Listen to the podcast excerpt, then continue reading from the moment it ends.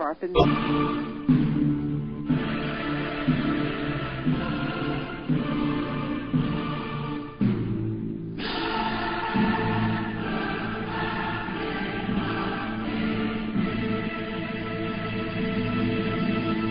Welcome to Portal Radio, your door to the spirit world. Here's your chance to talk ghosts, spirits, psychics, and everything paranormal. For more information, go to www.portaltalkradio.com. Now, Portal Paranormal Talk Radio brings you your hosts, Tuesday Miles and Angela Thomas.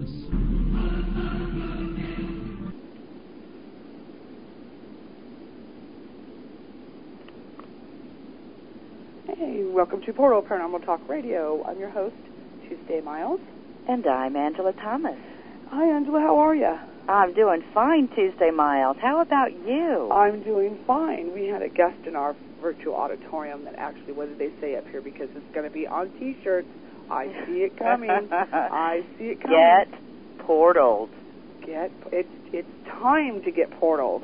Hey, Hey, there you go. Doesn't it saying? Okay, I see T-shirts, mugs, keychains, and the whole work. I do as well. well.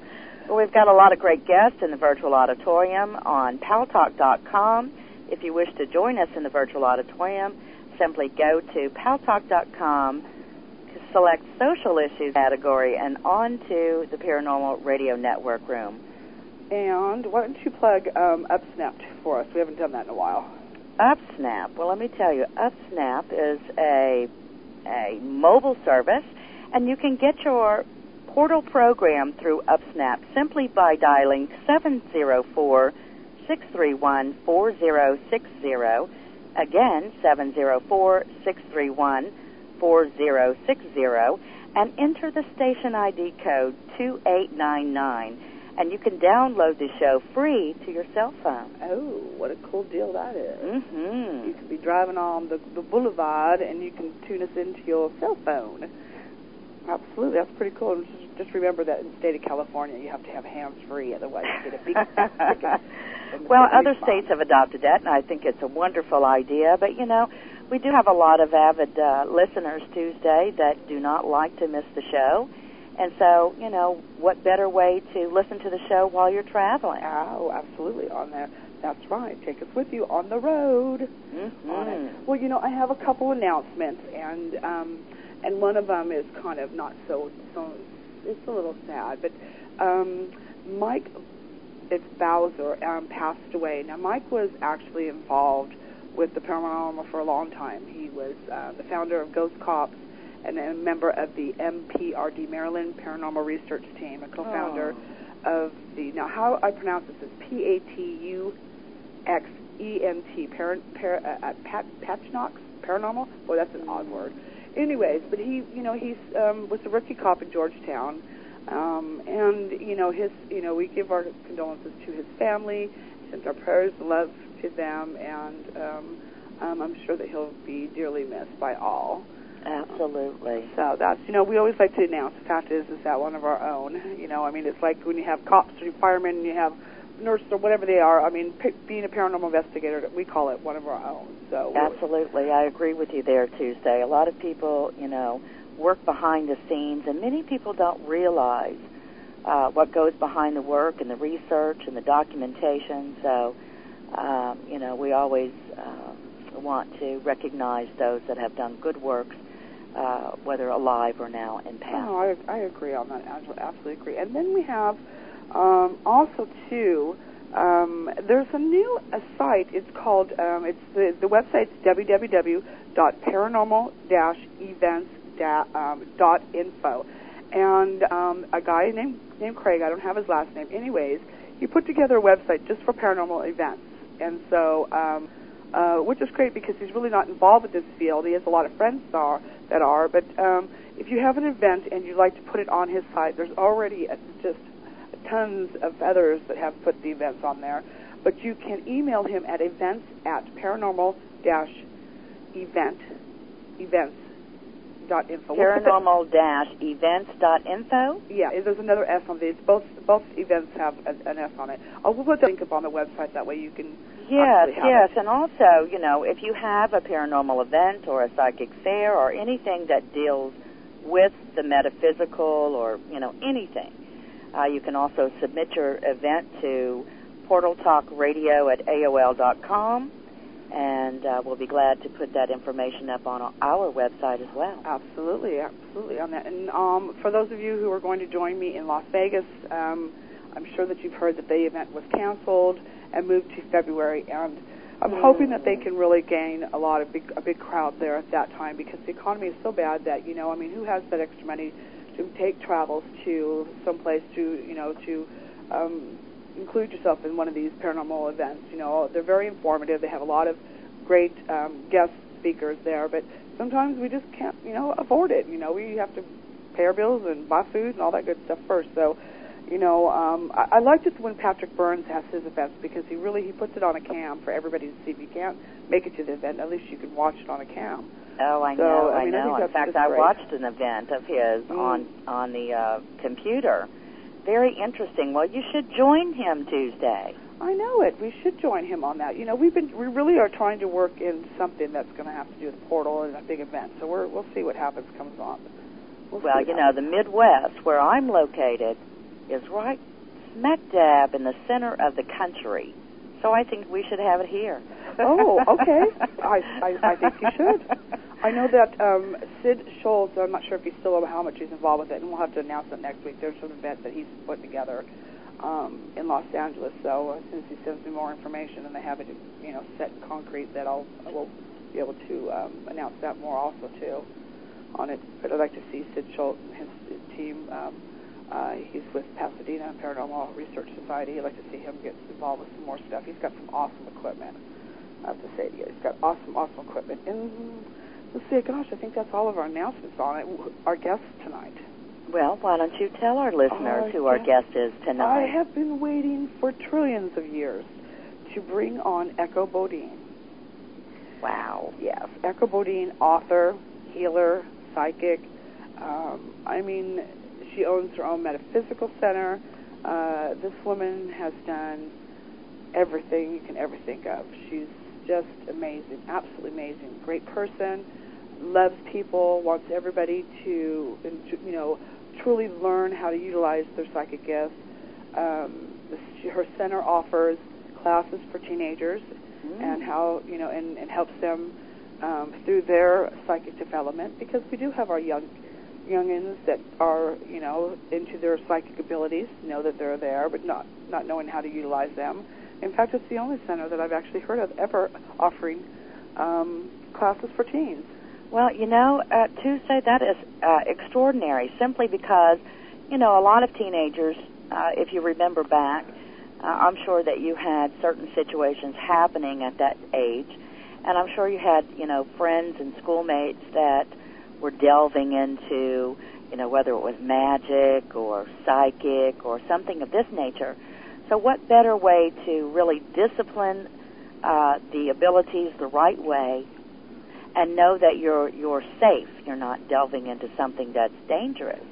Well, you know, it's funny. A couple years back, um, my daughter she writes some poems, and so I was, you know, reading her little poem book and came across this one poem, which she felt it was a poem, and it happened to be an incantation um, the really? way that she had wrote it. Well, no, mean she didn't really mean to mm-hmm, write it that mm-hmm. way, but it it was summoning spirits, and I thought, holy, where's my phone? Holy.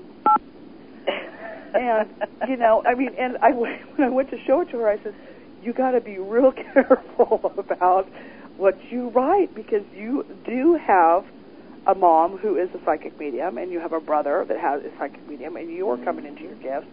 So you have to kind of be really careful about what you're calling and what you're opening because what you just wrote there could ho- open a whole can of you know what. Mm-hmm. And so she's like, "Oh my gosh, I didn't even know." Well, you know, I mean, my thought is is that I try to let my kids be kids first. If they're more that they're interested in it, and we've gone through all the basics, they know what you know the do's and don'ts on some things. But then again, I still want them to be a kid first And so, you know, I don't push any of this stuff down down their throats. I don't, you know, force them um, on their beliefs or what you know what guides them and stuff. They, you know, I just think they need to have their own way first on it. And we'll Well, how it goes. I agree with you too, say, but you know, you're a fine mother and teacher, and so, you know, you can protect your children from getting involved in something uh, haphazardly, and so they're learning from you. I think that's wonderful. Well, thank you, Angela. I appreciate that. Ditto back to you on that too. Yeah, you know, it is the responsibilities for us. I think it's very responsible to, to pay attention what your kids are into, and I have to say that I, I do pay attention what my kids are into. Um, you know, if if you want to call me overprotective, well, I don't care. Um, you know, that's just right. tough. But we have to be overprotective in, in that aspect of it. You know, I and it, it sometimes being in the paranormal and and being involved with you don't know what you're doing can be just as as dangerous as if you're in a gun infested city. hmm Well, let me Um, ask you: Does your children uh, ever get caught at something, or do you anticipate, uh, you you know, kidding? getting visions, and then all of a sudden you say, "Listen, before you even take action on that, let me just say no." okay, well, you know, here's the, you know, you know, Angela, it's it's and and it's funny because when um, you know, if if there happens to be a little white lie that's being told back to the mom, and I look at him going, mm-hmm, you think, you sure you want to you want to tell me this again? You want to make sure that you're, and you know, and I have to say, my one daughter gets so mad because she looks at me and she says, "Stop being psychic," you know. Well, you know, like. Tuesday I celebrated a birthday uh, Monday, You did. and my youngest daughter decided that she was going to surprise me with a visit, you know, or take a trip out of town. So no one said a word. And the night before I was to go on this trip, I get three quick flashes of grapes growing in a field, and I said, "That's a vineyard. I know where I'm going." You cheated. I didn't even look. I guess you know some messenger just showed me. You cheated. So she walks in the door bright and early the following morning. You're ready to go. I said, "Oh, I know where we're going." Oh, She said, "Oh yeah, where?" And I said, "To a vineyard." And she said, "Who told you?" You cheated. You che- I couldn't believe you che- you peed. It was fabulous. And you know, when I saw the grapes in the vineyard, it was the exact same, you know, scene. So it was lovely. It was quite lovely. Well, I'm sure it was very lovely, but you still cheated and you peeked. And I'll have to say, next time that I was surprised for you, I'm not going to even think about it because I know that you see it cheat. you know, and that's something with us, you know, that has these types of guests that, you know, I mean, the the good, the bad, and the ugly with it. But you know, I have to say that we, you know, we have tricks of the trade of being able to, to know something about something. And Mhm. and you know, I have to say that she got her iPod stolen at school. oh. and you know, and she comes in. Of course, she, this is what I loved about it because the fact that she comes right into her mom when she got home from school and she told tell me that her iPod got stolen. She goes, "Can you go look to see if you know who did it?" You know, and I thought, "Oh, you know, this is is this cheating or is this the fact that so I need to le- let her learn her lesson?" And so, of course, I just I just peeked a little bit and I described somebody that was in her class, and she says, "He sits right behind me. You you described him to the perfect T." And I was like, "Oh, you know." But see, then again, I'm I wasn't sure. I didn't see him taking it. I just asked to be shown who did take it. Now, mind you, can I really do anything about this? Can I really accuse this student of taking her iPod? It was an expensive iPod. You know, I I seen him, seen somebody in her class. I described him. I've never seen this guy before. I've never seen any of her classmates. You know, in this in this new class she has. And so, um, again, there was a, a, another boy that was right sitting next to her, her backpack, and he was actually brought into the principal's office and searched. Did he have it? No, he didn't. But see, the fact of it is, is that I didn't, I didn't ask the principal to search this boy.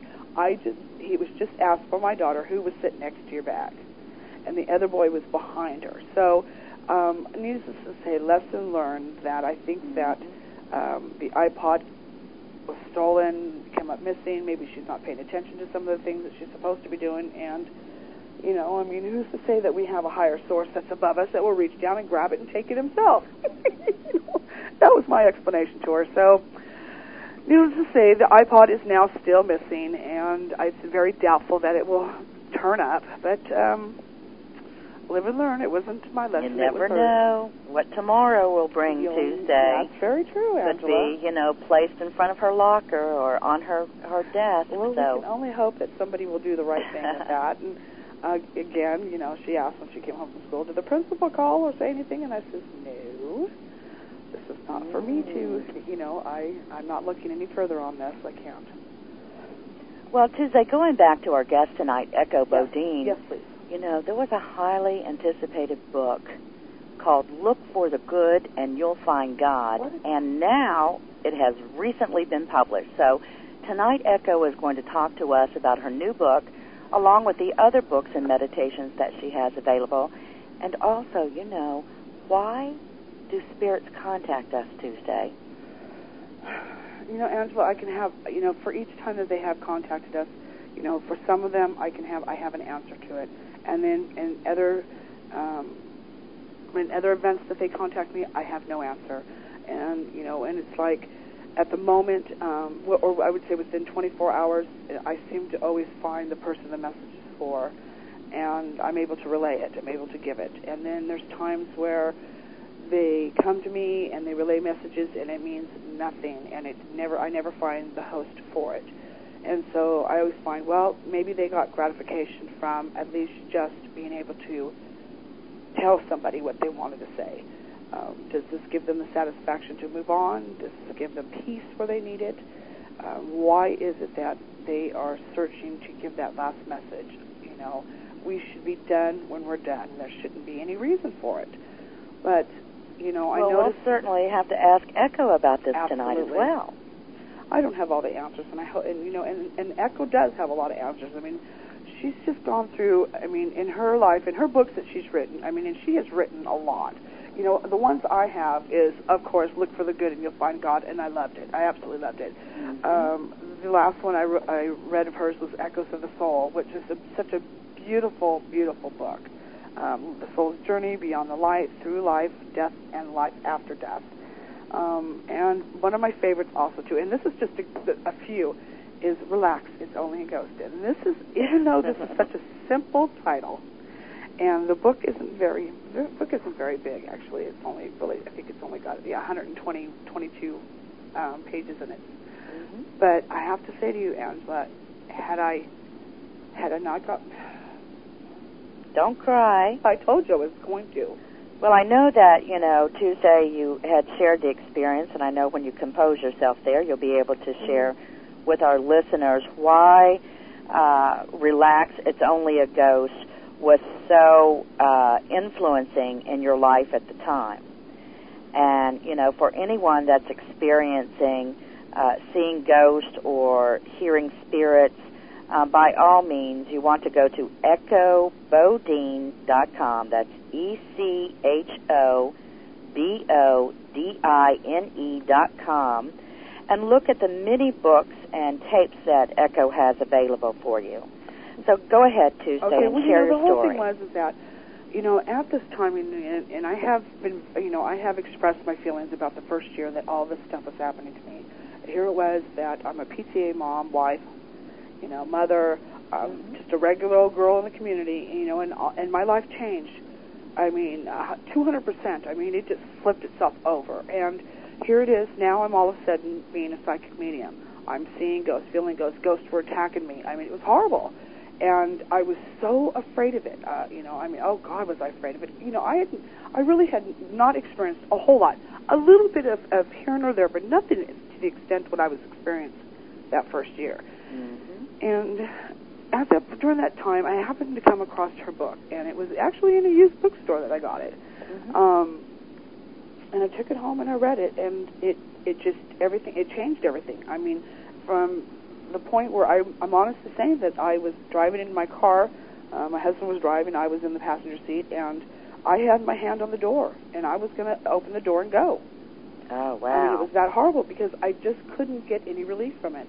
It wouldn't go away as much prayer as I did, as much as I, I asked for it to go away. As I mean, the protection that I kept, you know, asking for never came. I mean, it was horrible, and I just I couldn't.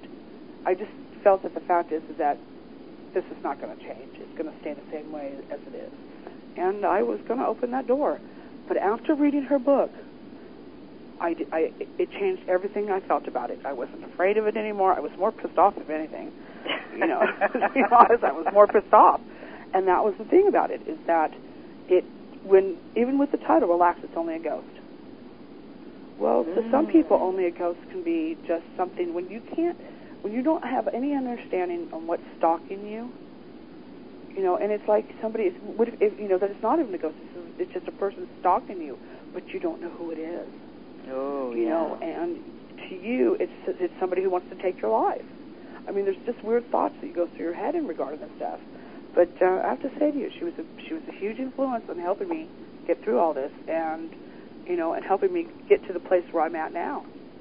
You know, and she, you know, the whole thing is she doesn't even know it. Well, you know, I think as a as an intuitive, uh, Tuesday, she certainly does recognize, uh, you know, her influence in your life. She may not recognize how uh, important and instrumental she is in your life, but certainly, I'm sure she recognized that, you know, the valuable information in that book certainly took you from fear to relaxation. You know, so. Um, we're just really looking forward to having Echo Bodine. Again, echobodine.com for more information on tonight's guest on Portal. Oh, absolutely, Angela. You know, and and here's the thing about when you're when you're writing a book and you're writing about your own life's experiences and you're sharing it with others. Sometimes you'll hear every, you know you'll hear somebody say, "Great book," and oh, we really liked it. But you know, to understand how it's touched somebody else's life you know, because it's, I have to say it's not an easy thing. Well, it's not an easy thing for somebody in a beginner's way who's who's never written before or, or starting out being an author. Um, it isn't easy that easy for you to go through the whole process of putting the words down on paper and then finding the right place to have it um, edited and published and all that good stuff. It's it's a, it's a large task, mm-hmm. and sometimes it takes a long time. So, I think that sometimes you know, um, for any of you out there, for any book that you love, you know, give it you know, do yourself, do the author a favor. And this is a great favor to them. Write them and let them know how much that book touched your your heart, or it changed you, or that how much you liked it. You know, it really it helps them to feel you know that satisfaction that somebody it it helped or somebody it touched. Well, I agree with you there, Tuesday. You know, I am a collector of books, and I have, I have always said if there was ever a fire or, you know, flooding, the first thing I would reach for is my books. A lot of people would go for photographs. Well, okay. but the books are that important to me. Everything else can go. So I think, you know, with the information and the beautiful uh, intent of an author, it really does make a difference. And we are what we read. Oh, you gosh. Oh, holy schmoly on that one, huh? To put Mhm. those, those those those magazines back then, huh? well, you know, we have our virtual auditorium, and we've got so many great, great guests in here in our virtual auditorium too that comes each week to hang out with us. And I want to thank everybody here in Paltalk for really coming in and, and hanging out with us and giving us the encouragement to keep continuing on the show. And you guys stop saying all that mushy stuff because I'm reading it, and you're going to make me boohoo, and I don't have enough Kleenexes around me, and you're going to start hearing my boogie nose.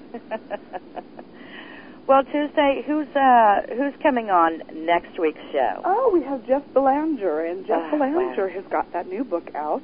Love it. It's such a great book. You know, he's this guy is just—he's going to be a billionaire pretty soon. I just know it. He's who's haunting the White House, and he's for children. It's the president's mansion and the ghosts who live there. And I have to say, Angela, I just didn't even think about the the White House being haunted. Oh yes, it's very haunted. Very haunted, but what a unique way to, you know, incorporate an interesting story about ghosts and learning history at the same time. Well, Isn't absolutely. that I mean, well, yeah. I, I guess I just never gave it a second thought. You know, I mean, for any of us, for us ghost hunters out there, you know, knock, knock, knock on the White House door. Can we come in? You know, I want to investigate your place. you know, so it guess it's just not really something that George Bush talks about. Um, it being haunted, but you know, uh, Jeff got his his foot in the door. He actually has, you know, spoken and interviewed with quite a few people from the White House, and I'm sure he's been there too, also on it. So lucky for him.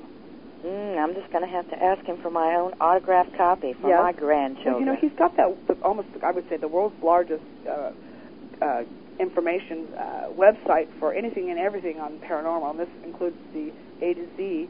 Um, but he just uh, actually opened a new site. Um, it's a subsidiary of GhostVillage.com, and it's the Ghost Village for Kids. Wow. And so um, it's you know there's going to be I know there's going to be a controversy in regard to that because there has been that crusade that's been out about kids doing investigations, kids being involved with ghosts. Well, I think Jeff did it the right way. He he opened up a, a site for kids to educate them.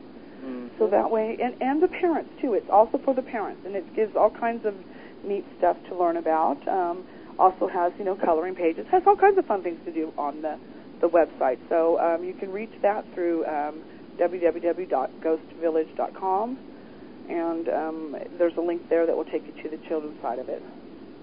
Well, you know, November 7th is a date that I have marked with stars because we have Dr. Vernon Neppe coming back onto the show, not only talking about premonition and precognition, but also about a tickles method in which some of his research psychics utilize. He's written, uh, recently written an article called Seattle, and he really approaches, uh, you know, the whole psychic paranormal thing with uh, an education. He educates us about what is happening in the brain at the time that one experiences this. So it's really going to be an exciting show. Well, we just love Dr. Neppe. Absolutely love Mhm. Dr. Neppe, and I have to say that you know, I mean, he's he always I always say this. He intimidates me because he's the smartest man in the whole wide world. Well, he is very intelligent, I have to tell you. Very, okay, now, um, Angela, who did we book for November 28th? who, who who who who booked who for? well, I have to tell you, Tuesday Miles, you booked this very difficult guest uh, that rarely does radio interviews any longer, and that is Dr. Gary Schwartz. Yes, yes, yes, yes. And thank you so much because I have to tell the listeners that, you know, I have followed Dr. Gary Schwartz's work for quite a long time now. Uh, you know, I have his books such as The Afterlife Experiments, The God Code, and Dr. Gary Schwartz has been very instrumental in doing research about the afterlife and whether or not the conscience lives on or not. Oh, So he really started this whole path out uh, as a scientist, saying, you know what, I'm going to disprove, number one, that there's not going to be a God. I'm going to go out and, as a scientist and disprove it. okay. And what he found was something altogether different. Oh, I just love it when that happens. Yes, yes. Neither so, uh, yeah.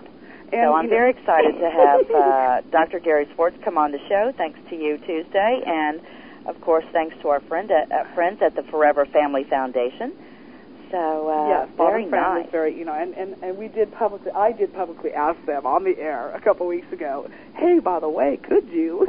'Cause we Yeah, knew they're put them on the spot. yes, I put them on the spot, but they were so gracious on helping us, and I, I really thank them for doing that. That was very generous of them, you know. And I have to say that I, w- I did tease uh, uh, Gary in regarding his phone numbers because he did give email me his phone numbers, and I says, "Oh, cool! now I'm going to put them on eBay, and that means that I have college money for my daughter."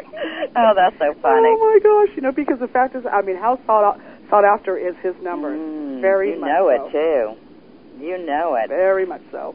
So Well, you know, I just I just uh, have an affinity towards uh, you know doctors and scientists and anyone really with you know magnificent brains and geniuses. And certainly, I have to tell you that you know some of our guests Tuesday uh, are just like like that, like Dr. They- Vernon Neppe. Oh, they have it. Oh, absolutely. And, you know, and this, and the fact is, is that they bring us so much education too, also with it, Angela. They do, and stuff that we, you know, whether we believe, we don't believe, but it gets us thinking. And we're here to, you know, not uh, in, in our saying that we have, Angela, that we're not here to um, disprove anybody. We're just here to open up all doors of possibilities. Mm-hmm. And so, or we're not here to judge, if I would say more or less on it. So, you know, and that should be for everybody. We're not here to judge you. We're just here to open all doors, and it should be that way. Just, you know, who knows? One day you believe in fairies, and the next day you believe in Santa Claus. You know? well, you know, November is is really predominantly doctors, like Dr. Pamela Heath, for example. She is a, an author of a called "What Really Happens." or No, it's called "Suicide: What Really Happens in the Afterlife." Yeah. And, you know, Pamela Heath has worked with uh, other well known uh, doctors and done her research, and she herself is a psychic. So she's able to come in, in in various ways with new perspectives, but she's not just saying, hey, I'm an intuitive, I'm going to write a book about being intuitive. She really has the research to back it up. So we also have, wow, Brad Steiger. Brad Steiger, my, and my and my actually he's publishing some of my stuff, so I'm looking forward to my books. His book's coming out, so my stuff is in his books. Mm-hmm. And we booked Chris Fleming.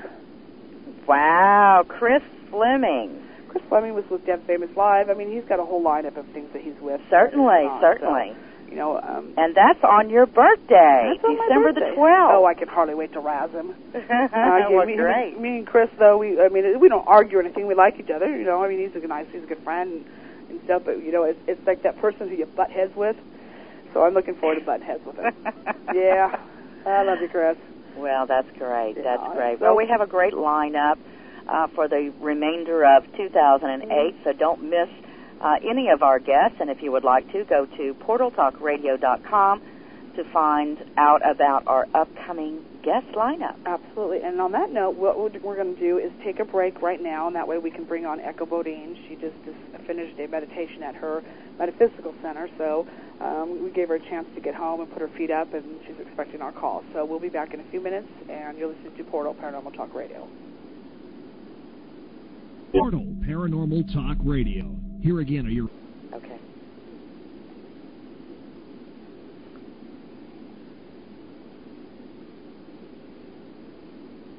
And welcome back to Portal Paranormal Talk Radio. I'm your host, Tuesday Miles. And I'm Angela Thomas. And joining us today is our long-awaited guest that we've been waiting forever to have her on our show, Echo Bodine.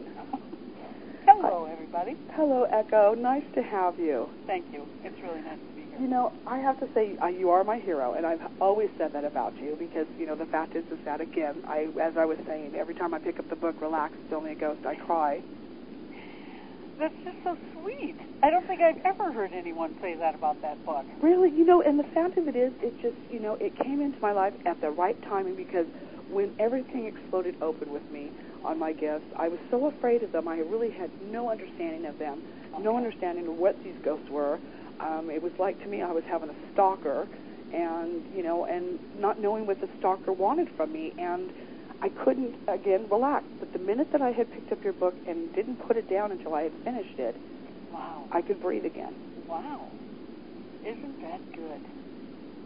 Well, that's what I wanted that book to do for people, is to put them at ease instead of, you know, carry on the, I don't know, kind of myths about ghosts that they're so scary and that they're awful and they can hurt us. You know, that's there's such a limited amount of them that can actually try to cause us harm. Well, you felt that way at one time in your life, also, didn't you? I mean, as far as the ghosts, I mean, you had it at an early age, actually. Yeah. yeah. And I was really scared of them back then. You know, and I, I mean, I have to be honest and say that even if I go to a ghost busting job today, um, you know, I'm always apprehensive when I walk in because you don't know who you're going to run into. You don't know what kind of personality they're going to have, if they're going to be crabby or nice or, you know, kind of forlorn or uh, depressed or just, uh, I don't know, just cantankerous, you know, and want to cause trouble. So, you know, I always, oh, God, I can't tell you how many times. Oh, man. And my brother, Michael, who uh, is also very psychic and, you know, we've done a lot of our jobs together.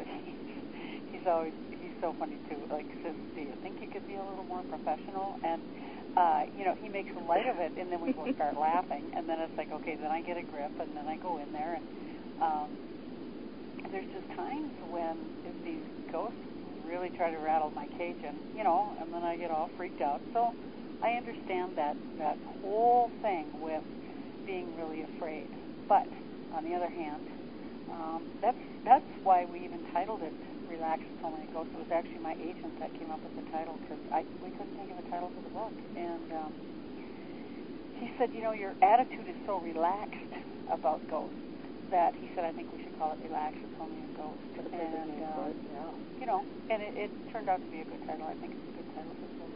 Yeah, but, you know, as I've read through your stories of your books, and we'll go through all of them because you've got tons of them out there Uh-huh. on it. And but you know, I've noticed that when you when you talk about this, I mean, Echo, you have these amazing gifts. I mean, it, it, and we can call them that now. Is is really, you know, but you know, for yourself, uh, you have this. I would say, I mean, amazing is just not the word for it, but your communication skills with you that you have with them. Oh, thank you, thank you. You're welcome. You mean with the spirit? Yes, absolutely. Mm-hmm. Well, um, yes. You know, I'm lucky because I've had really cool experiences that have helped me to um, get to know them, and you know, really these spirits, the ghosts, the different souls that I've worked with over the years, they're the ones that taught me everything that I know. Well, no, not everything I know, but they've taught me a lot about just how to talk to them and communicate with them, um, how to listen to them, how to, you know, one of the things that they've really taught me is not to go in with any preconceived ideas, but just um, uh, just go in with kind of a blank mind and then let my myself have a new experience each time. So that's I think important for people too, because we get these preconceived ideas of what's going to happen once we get there, and a lot of times it has nothing to do with what we think or what we fear is going to happen. And, and then we actually block the real experience from happening.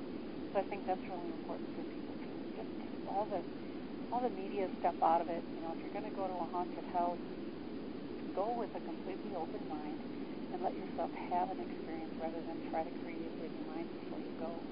Uh, yeah. Well, Echo, has there ever been a time when you've been out on a on an investigation where you said, you know what, I'm not going to deal with this whatsoever? Um, there was one spirit one time who was um, not a nice fellow at all, and um, he actually slapped me on the back of the head, which I'm telling you, that surprised the heck out of me because I had never had a ghost actually slap me. I mean, I was so shocked by it. I could not. I stood there and uh, I had someone with me, and also my brother was with us. And I, I said to the person with me, it was one of my students, I said, okay, look at the back of my neck. And he said, it's all red.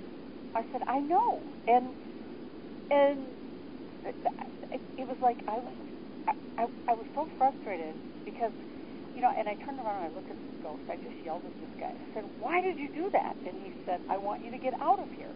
And, wow. Yeah. And um, did you? well, I just said, okay, no, uh, we're not into this. and and what was really funny was that my brother, okay, we had heard this ghost up on the roof. He was walking around up on the roof. So my brother, because we couldn't get it, you know, that's the problem with these ghosts is that you know they can be uh, in the living room one second, and then they can shoot up to the attic the next second, and then they can shoot back down to the basement the next second. Yeah. So Show off.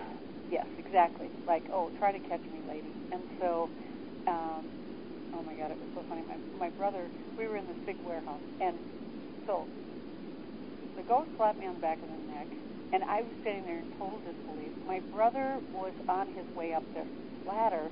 They had a door that was up in the ceiling, and it went out to the top of the warehouse. And my brother had to be up 30, 40 feet from where I was standing. And you guys, I, I could not accept that this ghost hit me. And I looked at my brother, knowing full well what the answer was, but I said to him, honey, did you just hit me? And he goes, ah, yes.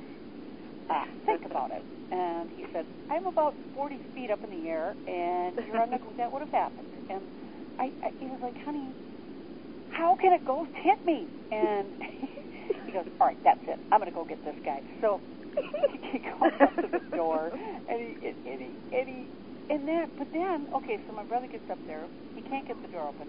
Well, then the guy comes back down to the where the warehouse floor where I was. Anyway, he was just standing there looking at me, and he said, "You can't make me go." Uh, he said, "This used to be my property. This used to be my land. Why did they build this horrible building on my land? No one had a right to do this." And I said to him, "Well, you're deceased." I said, "You need to let go of your property here on Earth, and you need to go to the other side." No, no, and you can't make me, and that guy can't make me. Nobody can make me go. And shot out of the room, and that was it. I didn't see him anymore. And so that was probably the one and only time. Well, okay, no, I, I have to say this differently. There have been times, like the City Hall in St. Paul, um, the media, you know, usually every Halloween they want to do something uh, that's kind of spooky and for the news, and um, so they will find different places that are haunted. But places like City Hall, or there is a um, uh, bar down in Kentucky called Bobby Mackey's Music World that is very haunted. Just has oh my god, places just reek of ghosts. And um, Bobby will let people come in and tape it, or you know, record voices, or um, he and I and, and a whole crew of people were on Sally Jessy Raphael several years years ago because he's got so many ghosts down there, and I've gone down there for went down there for a TV show called Sightings, and then I went back a few years later for uh, A and E, and then I went back a few years later for Sightings again, and Bobby lets you come in and identify as ghosts, but uh, the rule is leave them alone. Just let the ghosts be there because they're a good attraction for his business. Oh, of course, right. And same with City Hall and St. Paul. Uh, you know, they tell the media, well, yeah, you can come in here and you can identify them, we want you to keep them here. So usually, if okay, usually when we go on a Ghostbusting job, we can get the ghost to go to the other side. I think that man in the warehouse was the only one that we were not able to convince to go to the other side. And then there's the other ones where we're told specifically, okay, do not let the ghosts go to the side. Don't guide them over there. We want them here. Then we let those spirits stay. Hmm.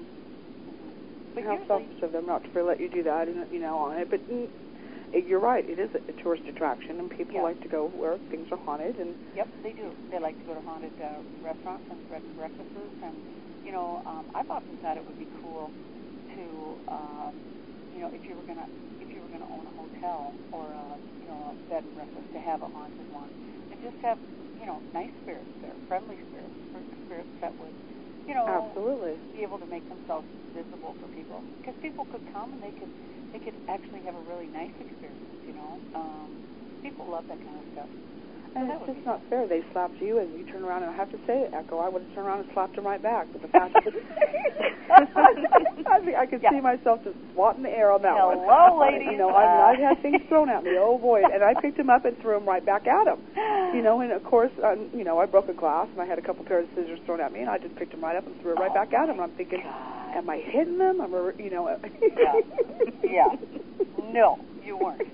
oh, probably not, but it's still the same sense. I'm sure they have the, the intentions of it on it and stuff. And so let's talk about your metaphysical center real fast on here now. Okay. On it, it's located in. It's in Minneapolis, Minnesota, Okay. um, South Minneapolis, and it's just a wonderful place. It's uh, it's we've got 2,400 square feet upstairs and downstairs, and we've got uh, two really big classrooms, and then we've got a little kind of like a little store in there, gift shop of you know all kinds of uh, oh sage and Palo Santo, d- different things to help people clear their homes. Um, and we've got jewelry in there, and you know what I mean, stuff like that. Mhm. And uh, and then I've got uh, books and tapes and um, a little kitchen area and two ni- very nice bathrooms. I've got an office over there, and uh, then we've got another healing office. And it's just a really special place. Adorable. And So- for more information on, on the center and on um, Echo, you can go to her website, which is uh, www.echobodine.com, and you can find all that information what she's talking about. But you know, your classes, I mean, you have everything and anything. And what really impresses me, I mean, everything impresses me, Echo, but really impresses me is you have a class for teens too. Yes, we do. hmm You know, that in itself on it is, is absolutely amazing that you have that because you, I have never found an, another metaphysical place that has that for teens. Well, it just kept coming to me that this was a need, and also we had parents that were asking us, you know, do you have anything for my kids? Now what we're also getting is, um, she, okay, the woman that's teaching them, she's a, a advanced student of mine. She's 21 years old, which is really nice because, no, no, no, I'm sorry, I'm confusing her with a teacher. She's 25 years old, which is really nice because she's young she's young enough so that they can all relate to her and you know she doesn't seem like an old fuddy-duddy to them and she's fun and uh, she's very psychic and so she's teaching the teenagers but she's also teaching preteens she's got three eight-year-old students Wow. in, in a class so she teaches those um, on Saturday mornings, and then my microphone's going in and out. And then um, she teaches the teens in the afternoon. And she said that these eight-year-olds are, are are like real advanced little souls, you know, who have these abilities and um, and they've had them since they were little, but they just want to learn how to turn them on and shut them off and have better control over them. Well, Echo, any particular wisdom you'd like to share for those just now starting their path as an intuitive? Well, yeah, what I would definitely recommend is getting to um, develop, first of all, develop a relationship with your intuition, which is the still small voice inside, and then, um, you know, learn how to live by your intuition, learn how to hear it, and then trust it, act on it, and just really discipline yourself to um, live by your intuition as much as possible, and then start to develop your psychic abilities because as a good psychic, you're going to intuition to help you interpret your psychic information and you know when when a psychic message comes in whether it's in the form of a picture or if it's in the form of a thought which is clairaudience a picture is clairvoyance Mm-hmm. um, you can go to your intuition and you can say to your intuition okay am I making this up or is this real and your intuition will always guide you um, as to no, that's a fear that you have, or no, that's real. Pay attention. And um, some people they they kind of clump it all together, and that gets confusing for people because then they think that intuition is psychic abilities, and uh, they get confused about well, what do you mean I see pictures? And so it's it's helpful for people to just understand that the intuition is the voice in their gut. It's that inner knowing, and then you know, men refer to it as their gut. Men will say, I don't know, my gut just says I got to do this. And uh, women use a different word. They say, um, it's a knowing. I just know this is what I'm supposed to do. And it's not based on any facts. It's just an inner knowing that they need to, you know, go this way or they need to try this out. And then psychic abilities, as to know, are up in your head. Um, a lot of them. The clairvoyance is with your third eye, and your clairaudience is psychic ears.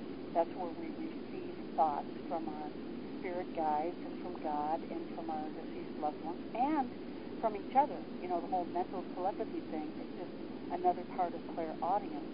And so um, we're receiving thoughts all throughout the day from somebody else, usually, and so we can we can turn to our intuition to learn how to discern the difference between our thoughts and the thoughts coming into us because they all sound the same.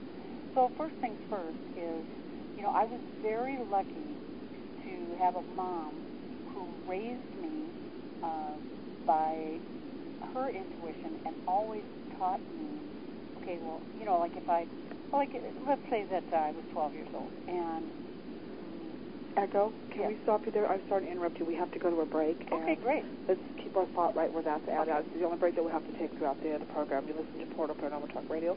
We'll be back in a few minutes, people. Stay tuned.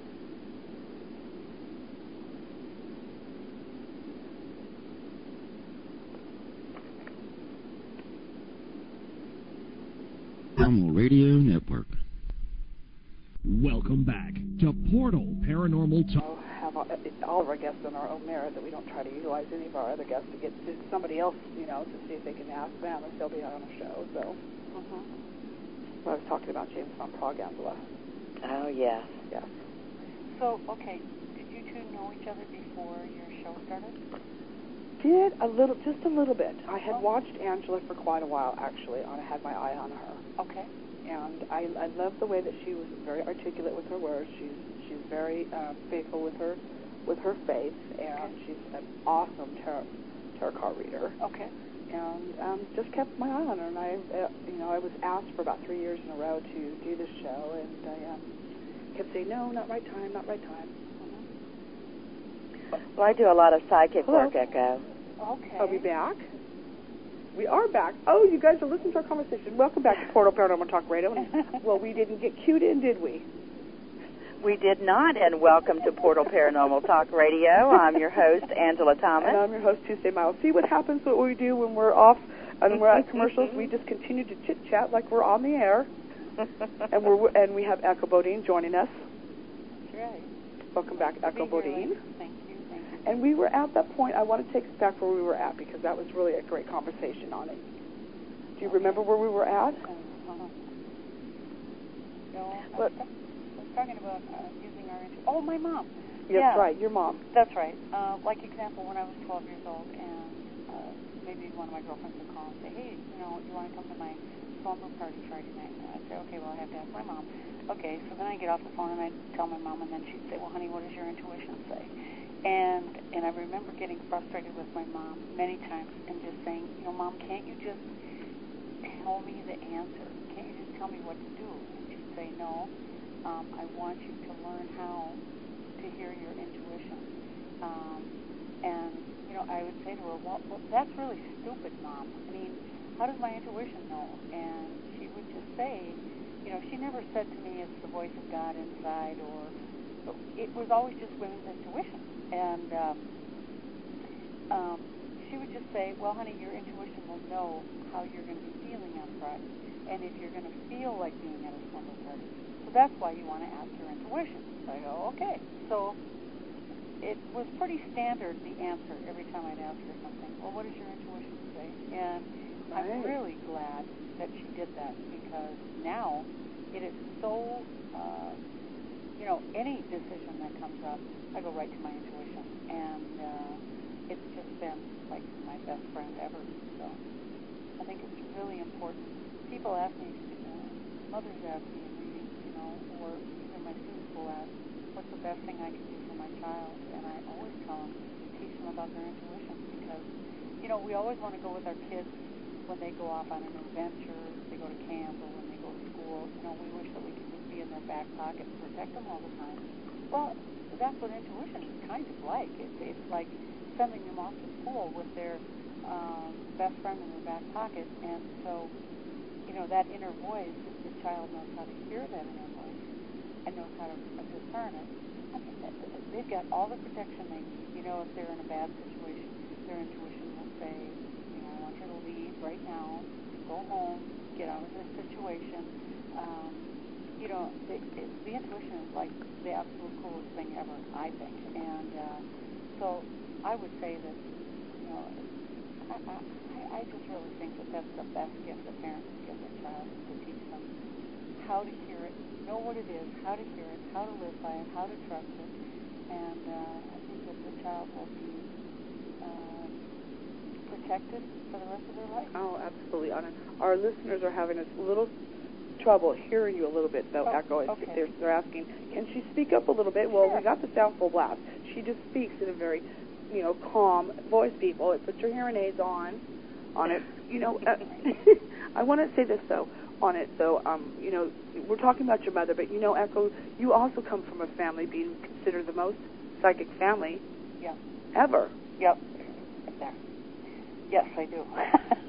but you know what is um I didn't discover let's see, I was seventeen and my mom was twenty years older than me, so she was what, thirty seven. My brother Michael was eight.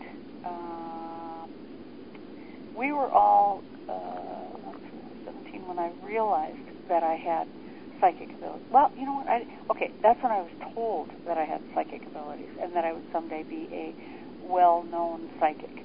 Um, but I remember saying to the psychic, you know, I have no idea what you're talking about. I don't have anything unusual. I don't have any gifts. And she said that um, she said you've had them your whole life.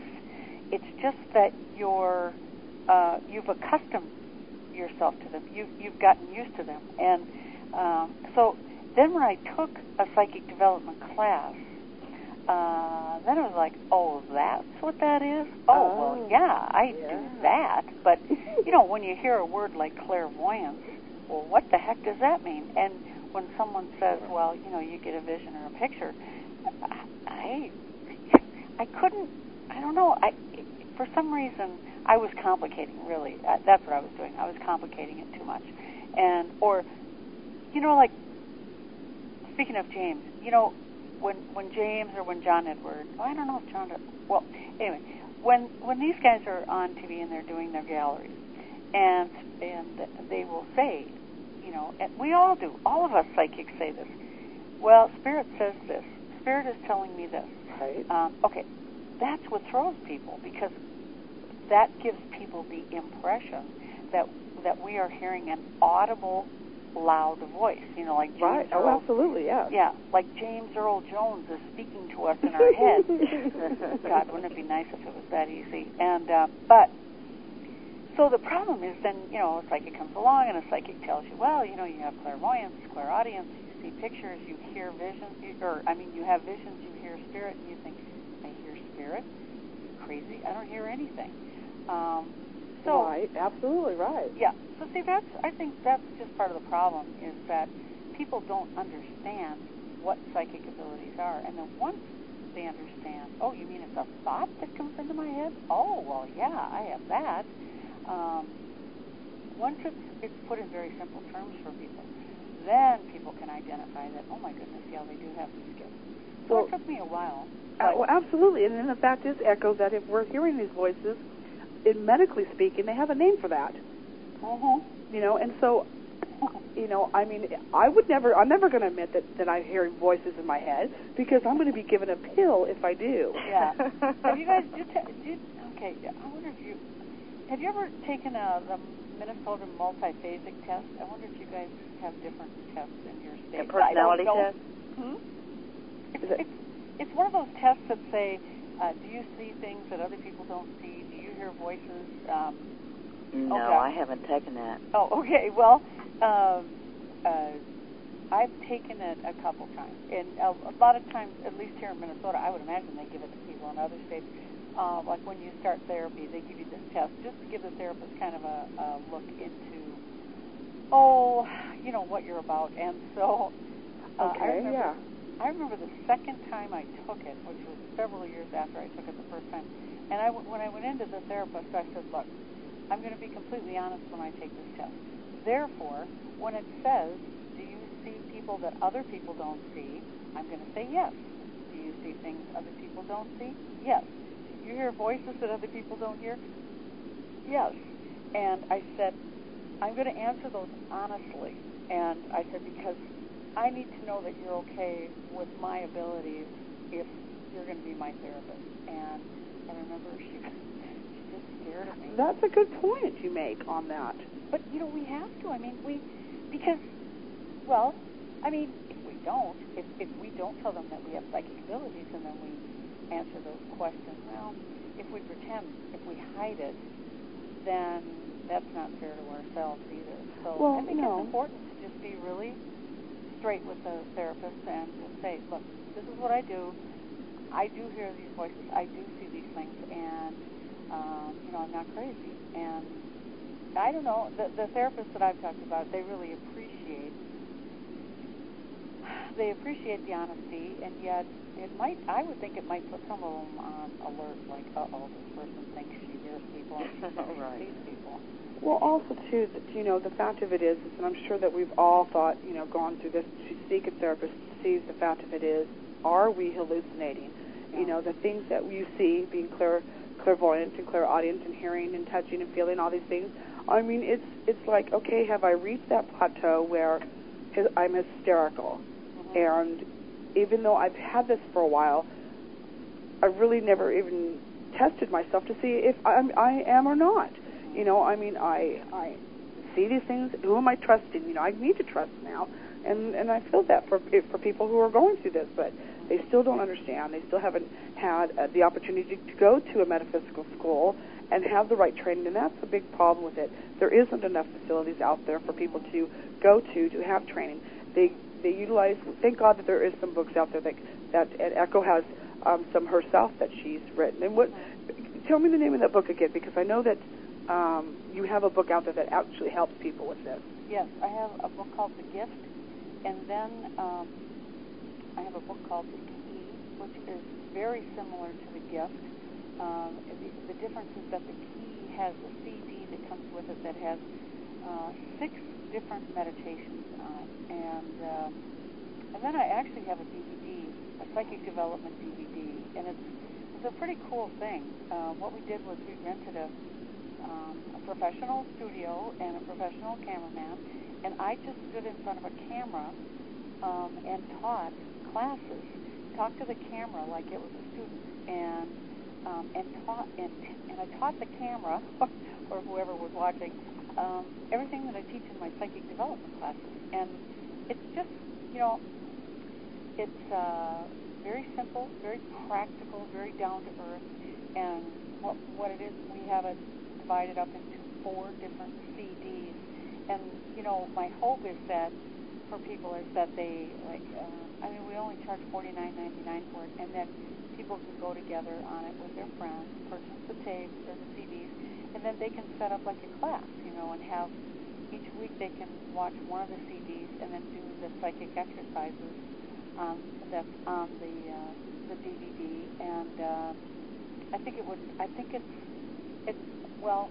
That's a great sure idea. You know, it's a lot of practice. It's it's practice. It's understanding it. It's doing the exercises over and over and over. And uh, so those are the three things that I have available. Oh, uh, And and what is the name of your your psychic development video? You know, I think that's all we call it is uh, psychic development DVD. I think. Uh, okay. Uh, Well, that just gets it right out there. I mean, how clear can you be on that? yeah, it's pretty simple. We keep it. I don't know. It's just uh, we all were really happy when we were finished with it, and uh, uh, you know, and the, the people that have watched it have we've gotten very good feedback from people.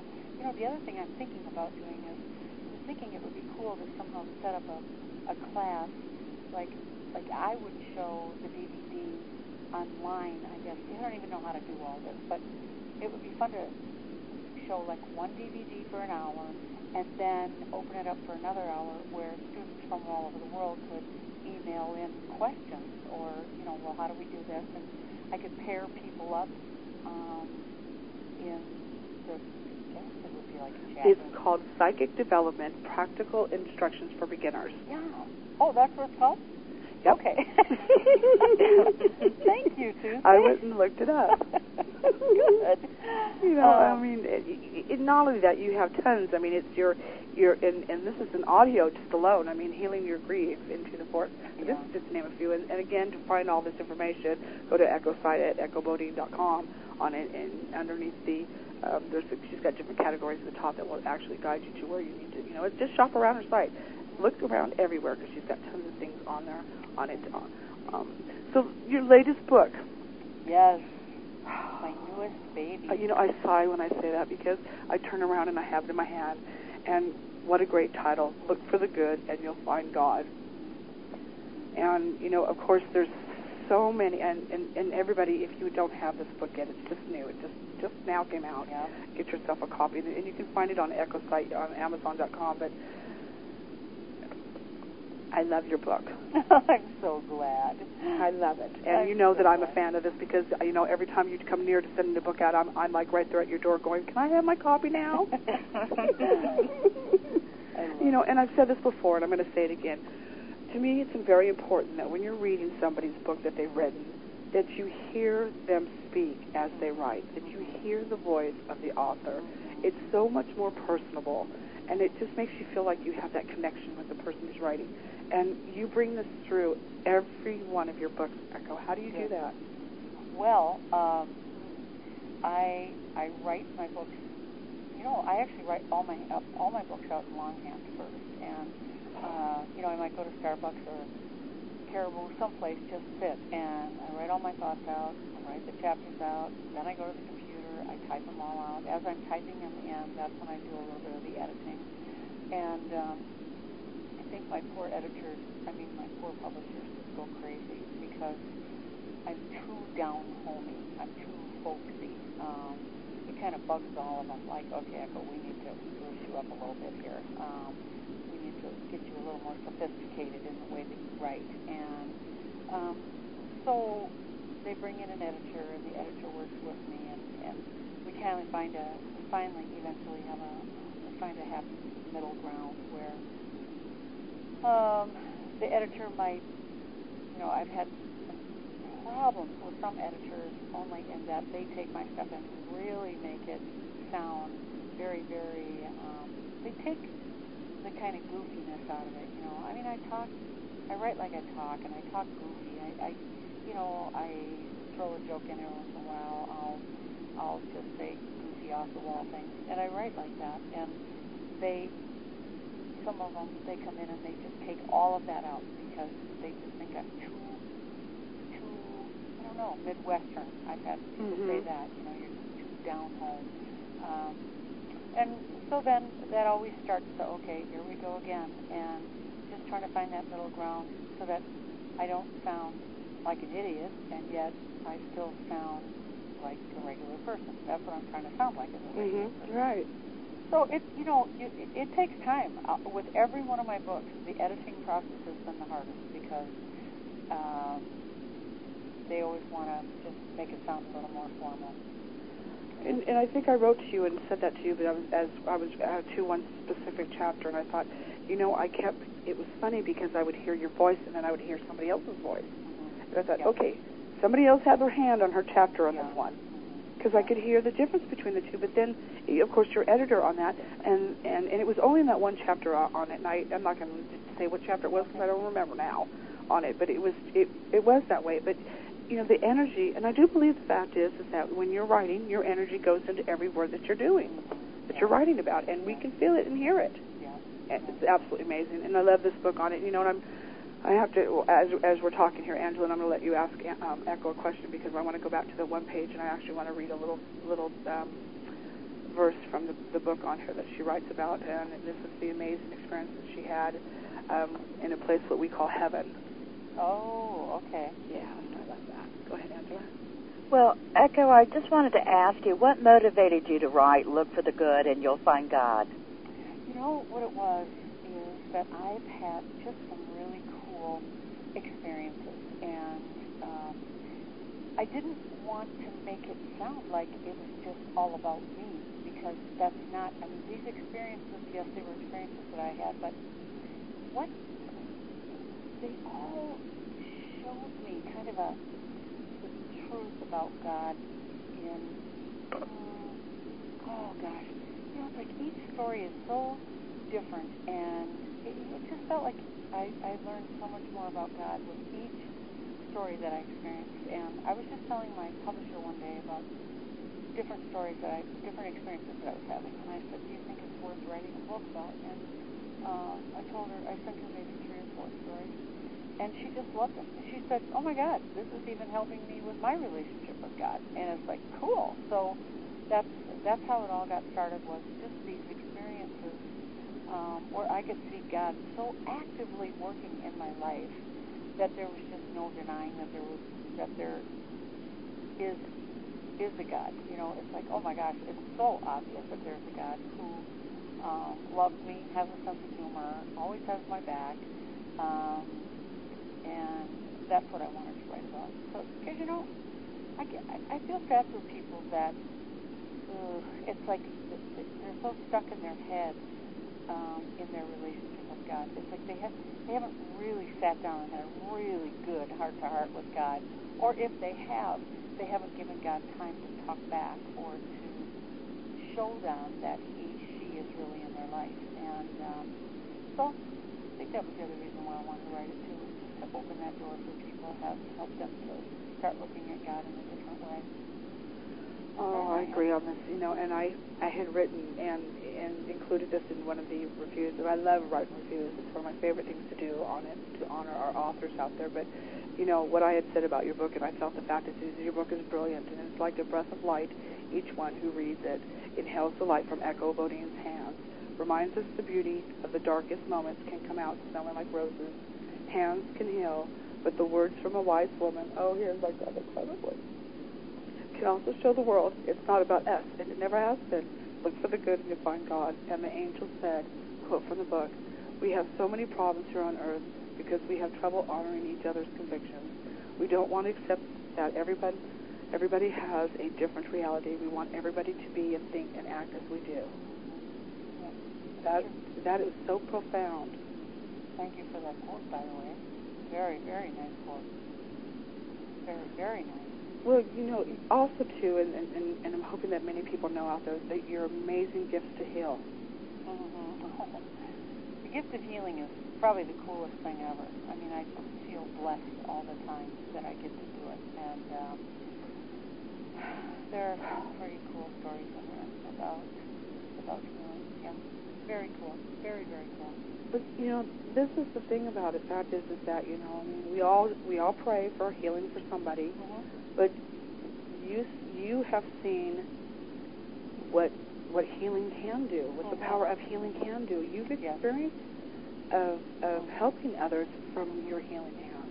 Yeah, that's what that's why it's so fun is that you know, we all when somebody gets sick, we all want to do something and a lot of us don't know what to do. Some people make chicken soup, you know, other people go and buy a card, some people buy them a present. Um, but we don't we don't know what to what we can do and so that's why I do feel so blessed that I that I was born with this gift so that um, you know, uh, last week uh, hmm, some friends of mine had a baby, premature baby. She was born a month before her time, and um, she was having trouble eating. Okay, go to the hospital. She was in intensive care. Um, they said she would be there at least for another week. Okay, just give her a little baby healing while I'm holding her. You know, I'm holding her, I'm talking to her little soul. Um, okay, give her a little baby healing. Next day, she's eating like a horse, and she gets to go home the next day. She wasn't Wow, in the hospital. that's amazing. Yeah, it's, it's like she wasn't in the hospital for a whole another day. Um, she, I mean, a whole another week. She got to go home. Next day, again, her appetite was like, whoa. And then the next day, they let her go home. It's so fun to see these kind of things and um, and just you feel so lucky that I mean, at least I do that that God will work through my hands and to even just go and touch somebody sometimes and their whole pain will dissolve that fast by just going. Know, my hands will heat up and I'll know who who in the room I'm supposed to go touch. I go over, maybe put my hands on their back or on their neck, and, and like a jolt of energy will go into their body, and all of a sudden, it's like, and they turn around, look at me, and go, "Oh my God, what was that?" And then I'll just smile and say, "Well, I was just guided to come here and, and uh, put my hand on you." And and they'll say, you know, something like, "Oh my God, the pain is all gone," or "I had a migraine and it's completely gone," and it's so fun to just then just go on about your business. You know, don't get stand there and don't stand there and get caught in your ego and say, "Oh my God, look what I just did," uh, because that's not what it's about at all. I'm just simply, I get to be the channel, and I really do feel very lucky uh, to have this gift. So yeah, it is. It's a, it's a true joy in my life. Well, you know, and also too, I have seen you work where your hands weren't on that person. Mhm. I mean, in that little sense, they weren't in the same room as you, is that you were actually in a complete different state Yeah, that's as right. they were. And Yeah. um, you know, uh, if anybody wants to question this, I have testimony of this, knowing and seeing the results of Echo's healing with the little boy that was um, in the hospital that Echo and her her healing um, pen pals have done. Um, helped this little boy that was completely went in for he had bad asthma. They did some tests on him, gave him too much fluid, caused water on the brain. This kid was in a coma within 24 hours, and they were doing his last rites. This Mm. kid woke up. The fact is, is that when after you know, and I wrote to Echo in regarding this, and um, what I found so interesting is that you actually went in and spoke to the spirit of this little boy, Mhm. and then wrote me back and advised us, you know what, they need to stop, you know, um, getting this kid to wake up and ask all these questions. Do this? This little boy needs to be in this coma, for him to start healing. It, it's saving his energy that he has, which made so much sense Yeah. you know, and and after we had advised the the family on this, they they backed off, allowed him to do his own healing, what he needed to do, and then he woke up, and to be, you know, and here we know he's blinded. He's blinded. They gave him 99% chance that he will always be blind. He's not blind anymore. Amazing. He is not blind anymore. He has zero residual problems left from that episode in the hospital. Echo, you have a book called Hands That Heal. Is Yeah. that instructional or is that mhm. Yep. more It on talking about healing itself? It's both, and it teaches people out there how to channel healing. Now, you really don't know. You don't really have to learn how to channel healing because the energy just flows through your hands. But it's it's more about working with people. And you know, one thing that I've learned as a healer is I can never promise anyone, um, okay, I'm going to heal you. I can't. Right. We can't do that because we never know what the outcome of the healing is going to be. I mean, sometimes I remember the first time uh, a woman died that I was working on, and I was so upset and and I remember yelling at God and saying, "Hey, look, this is not part of the deal." I I said, "I'm here to help people live, not help people die." And then somebody said to me, a very wise person said, "Echo, you know, you are assuming that death is a uh, failure." And she said, "You have to realize that death is often a healing. Also, they're healed from this life. They're done. They're free from their life." And um, so it's it's more about I mean when you're working with something like the healing energy, you just don't know how it's going to go, and so we need to be clear with people about that. You know, I don't know the direction it's going to go in. Uh, this is a relationship between uh, the person and their God, their higher power, and uh, you know you learn about the blocks because people put up blocks. Sometimes they don't consciously put up blocks but uh, they do on some different levels. I had a man, this was very interesting. Uh, I had a man who came for healing, and he had had a stroke, and uh, he was kind of, when he walked into my house, he was kind of dragging his left side, and um, his speech was, his tongue was thick, his speech was uh, impaired, and uh, so I, okay, I channeled healing to his brain that night, and the next back, and he was definitely noticeably improved. I mean, he had definitely speaking much more clearly, doing very well actually. And so that night when I put my hands on him, I could feel the energy coming back into my hands. And so I thought, okay, something's going on here. And I opened up psychically and uh, to look, and I saw this big wall. And so I said to him, okay, is there a reason why you would be putting up a wall healing energy. No, no. He says, no, no. I'm, you know, I'm really looking forward to getting healed. I said, okay. So I, you know, continued, tried to get energy in there. It kept coming back into my hands. So I said, okay, no, wait a minute. There's a problem here. I said, the energy is trying to go into your body, and it's coming back into my hands.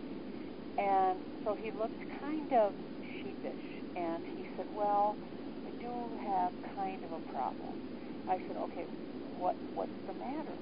And he said, well, my wife doesn't believe in spiritual healing, and she's really mad at me because I came to you last week because she noticed that there was a change in me, and so uh, she wanted to know what it was. What are you doing? And he says, and I told her that I had come to you with spiritual healing, and he said, and she was furious with me, and she told me that if I continued to come to you for healing, that um, I would have to sleep in the basement for the rest of our life. Oh my goodness. Yes. And so I said to him, oh.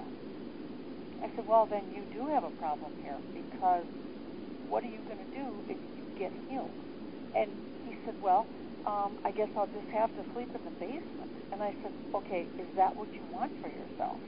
And he said, well, you know, I'd rather not think about it. That's what he said. So I said, okay, well, you might not want to think about it, but there's a block here. And I said, until that block comes down, your body isn't letting any more healing come in. So I said, you have to get this resolved with your life.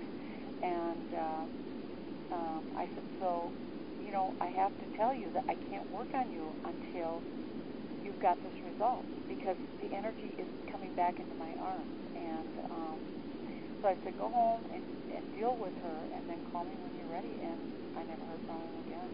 Um, you know, I mean, excuse me for saying this, but what a pain in the butt. you know what? I mean, come on. Well- Who wouldn't want somebody that they loved to, to receive Oh. healing wherever Oh. it comes from? Oh, you guys, oh, you would be amazed at some of the family members that I have met that are furious. Uh, one one woman, her son had cerebral palsy, and I and he 16 years old, nice kid, had been on crutches his whole life. Um, I went to his house every week. His mother wouldn't even speak to me. And uh, one night when I was there, he was getting better. Every week he was getting better. And one night I got there, and the mother, um, I said to her, you know, do you have a problem with me coming? And she said, yes, you're giving my son all this false hope. And she said, yeah, he's improving, but it's just mind over matter. And she said, when you stop coming, he's just going to be sick again. So I said, well, no. I said, when a person gets healed, they get healed. And she, and then she looked at me. She goes, yeah. And then what happens to me? And I said, I, I don't know what you Hmm. mean.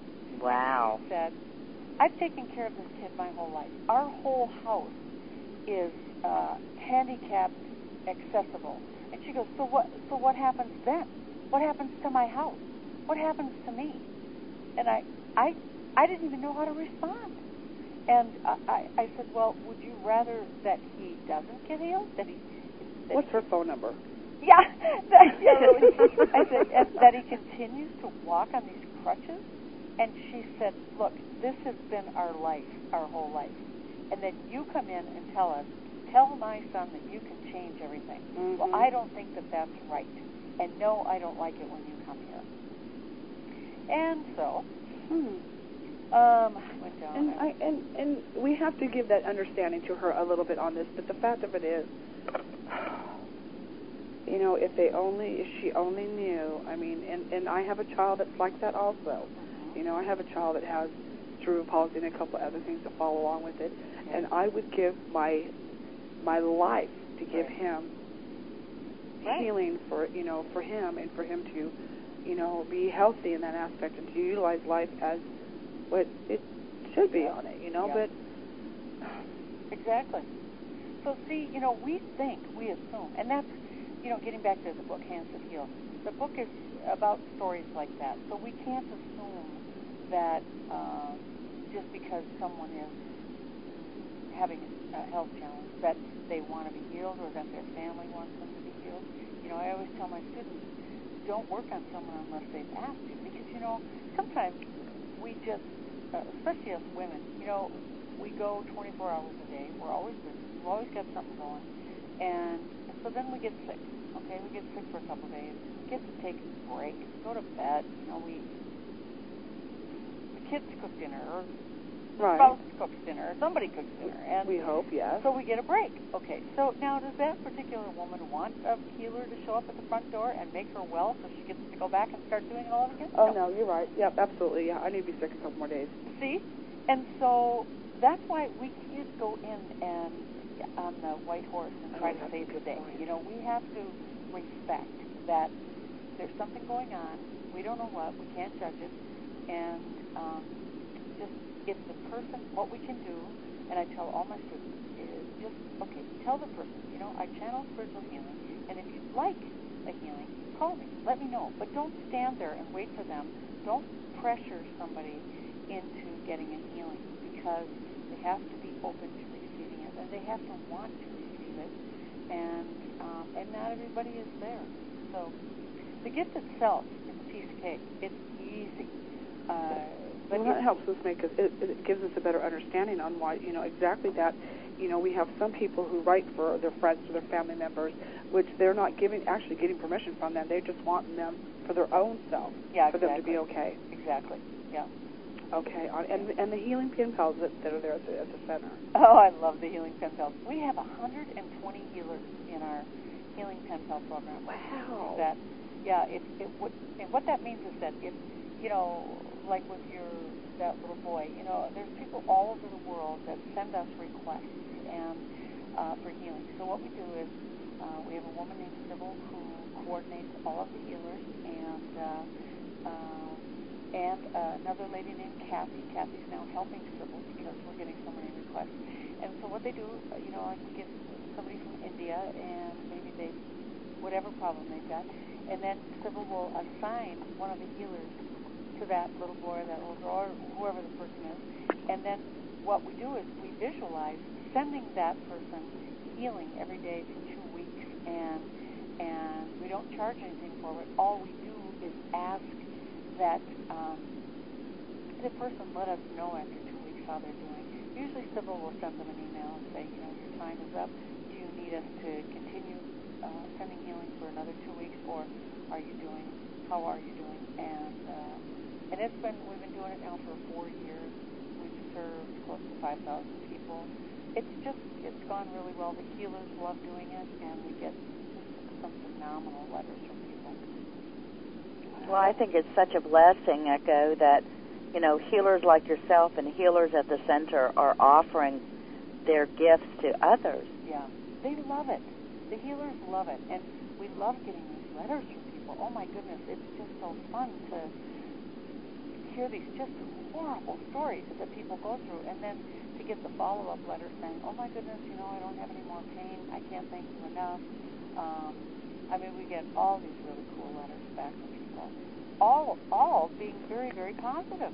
So, you know, it's like, oh my gosh, you know what's really cool too? Something that we discovered along the way is um, uh, people. This was before we developed the Healing Pen Pal program.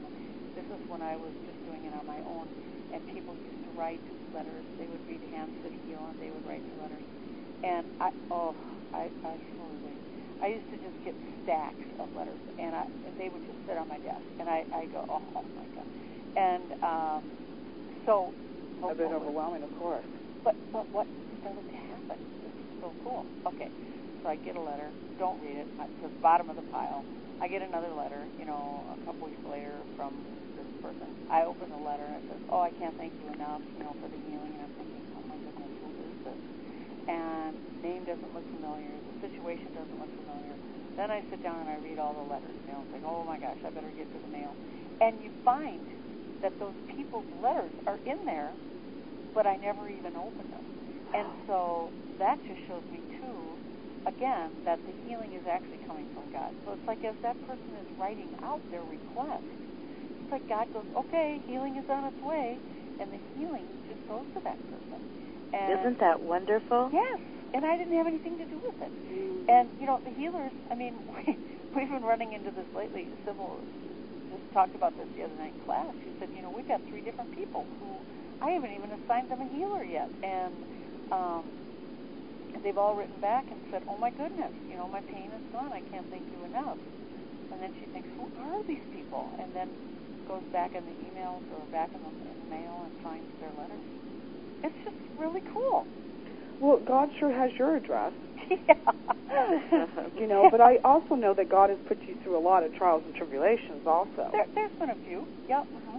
But a few. But few biggies and little ones. But uh-huh. the, but you hung in there. This is what I loved about it is that, you know, in each book it you talk about. I mean, and these are some of these were big ones. You know that you that they spirit stepped aside, allowed Echo to. Yep.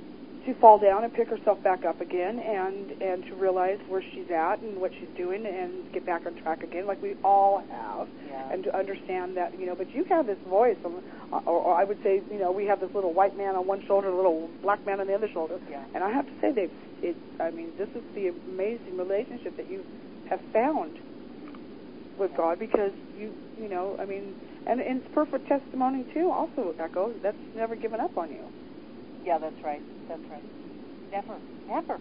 I mean, all the stuff that I've, oh brother, that I've been through, and yeah, God just, just keeps you on know, walking and, with me. You know, and the amazing stories. I mean, and I'm not going to give out, you know, all the information on these books. You guys are just going to have to go out and get it because, and read, the, especially the one where you're sitting at the restaurant and something happens out front, and your girlfriend says, "You can go help. You can go help." And you go oh, run out there. God. And I'm not going to say anything more about this, but you have some amazing Tuesday. photos Wasn't of that, this accident on your site. Yeah. They have to go see that. You know, They I mean, and see but photos. see, this is the thing. Don't you dare go look at those pictures till you've read this book, Yeah, that's because the story that belongs to these pictures yeah. and the how you got these pictures, mm-hmm. Yeah. you you've got to read first before you even take a look at them. That's cheating. Don't you guys do that now? Because you've got to read the first. You have got to read the story first before you even go to those Yep. pictures. But you know, one thing I want to tell people to say when they do finally go to the album on the website and see the pictures that go with the different chapters, they need to click on the pictures and make them bigger because it, you know, some people have said, "Oh, the pictures are so little, I can't see them." But no, no, no, they're just on the front page. They're little, but you just click on them and then you can get And them And they bigger. become bigger. Yeah, Yeah. they do. but you know, a picture has a thousand words, but Yeah. a story has more than that. It was, you know, that was an absolutely amazing story that goes along with with those pictures, and you know, and and needless to say, that was something that tragic. I mean, that was a bad accident. Mhm. But Yeah. you know, I mean, that's just one of the stories that are in in her "Look for the Good and You'll Find God" book. I mean, this it just goes on and on and on on it. Thank you. You're welcome. I love love it. book. I do. I love it. It's a special. Special book for sure. Well, it is, and the quotes that you have in here, which I, I really love about this book also too, is because you know you stop for a second and, and make us stop and think about a situation. Have you ever had this? Have you ever had that? Which really gets you thinking also too about your own self and Right. and you know your signs that you're going to get. You know, and we get so busy in life that we we don't see those signs. I know it. I know. We or don't, you know and we what? Figure, we you know, that it's oh, well, it's just life. No, it's not just life. It has I something know. else to do with it. we blow them off. You know, oh well, that was a coincidence, and oh gosh, it's like no, no, no, pay attention here. You Yeah. Know, um, oh my gosh, we've got so much help available to us all the time, and um, oh, you know, people say to me, oh, I don't want to bother God, or oh, God doesn't have time for me, or oh, um, uh, uh, let's see, uh, yeah, I don't want to bother God. God doesn't have time for me. Uh, my problems are too petty. It's like, oh my goodness, you know, that's just absolutely silly.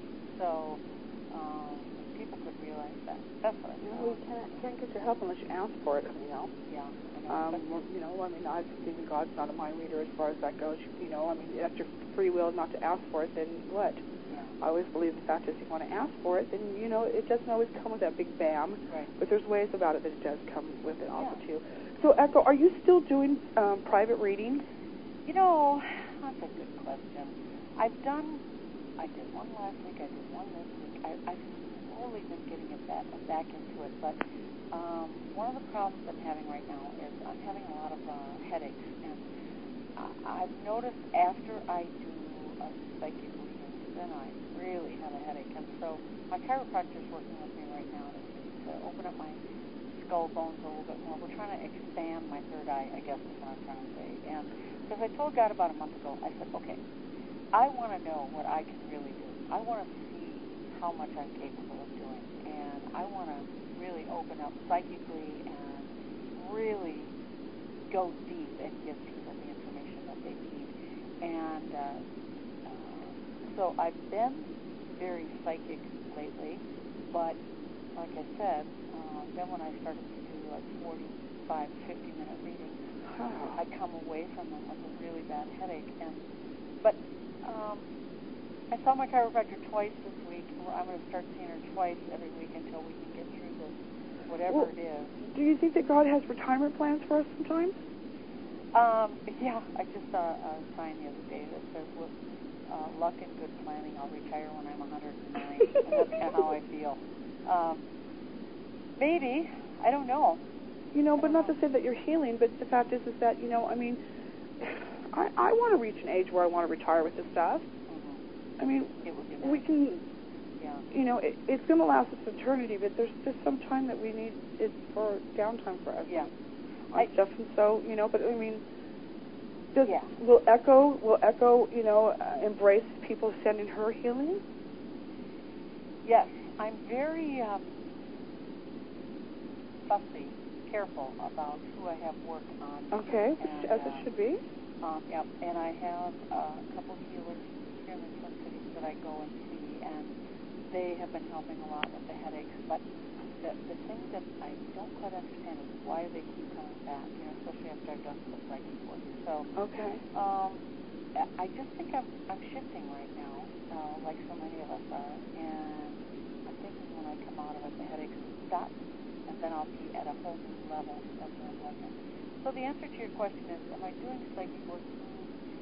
You know, I would. I guess I wouldn't really advertise that I'm doing it because I don't know if I'm going to keep doing them or not. I'm Okay. testing the waters right now. You know, I used to do four or five a day, and then like every day, and then I totally burned out on that. Switched over to healing for, excuse me, probably 10, 12 years. Um, and now I'm, I'm apprenticing. Oh boy. Oh, bless you again. Well, we we actually have a minute left on it, and then and um here on the and, you know and here's the thing on it. You know, thank you so much for being on our show tonight. It's it really has meant so much to me for you. Um, you know, knowing you and being able to read your books and connecting with you. It's just an honor for myself to, cool. to know you. I'm so glad. Thank you. You're, you're welcome on that. You know, and and you, uh, there's uh, in the virtual auditorium where we have a lot of our other um, uh, chat room guests on it. And she says, "Isn't it normal for third eye headaches to in the beginning?" And Dixie, says, and Dixie, she's been doing this all her life, and she's 102 years old. Oh. Whoa. Dixie. You know, but Dixie, you need to retire for God's sake. yeah, oh, I'm just teasing on that note. But Echo, thank you so much for joining us, and we'll have to we'll have to stop here. And again, um, visit her website at www.echobodine.com. On it, this is Tuesday Miles with Portal Paranormal Talk Radio, and and I'm Angela Thomas. Thank you, Angela. Echo, thank you so much. Good night, love. Thank you. You're welcome. Bye bye, everybody. Take Thank care of each other.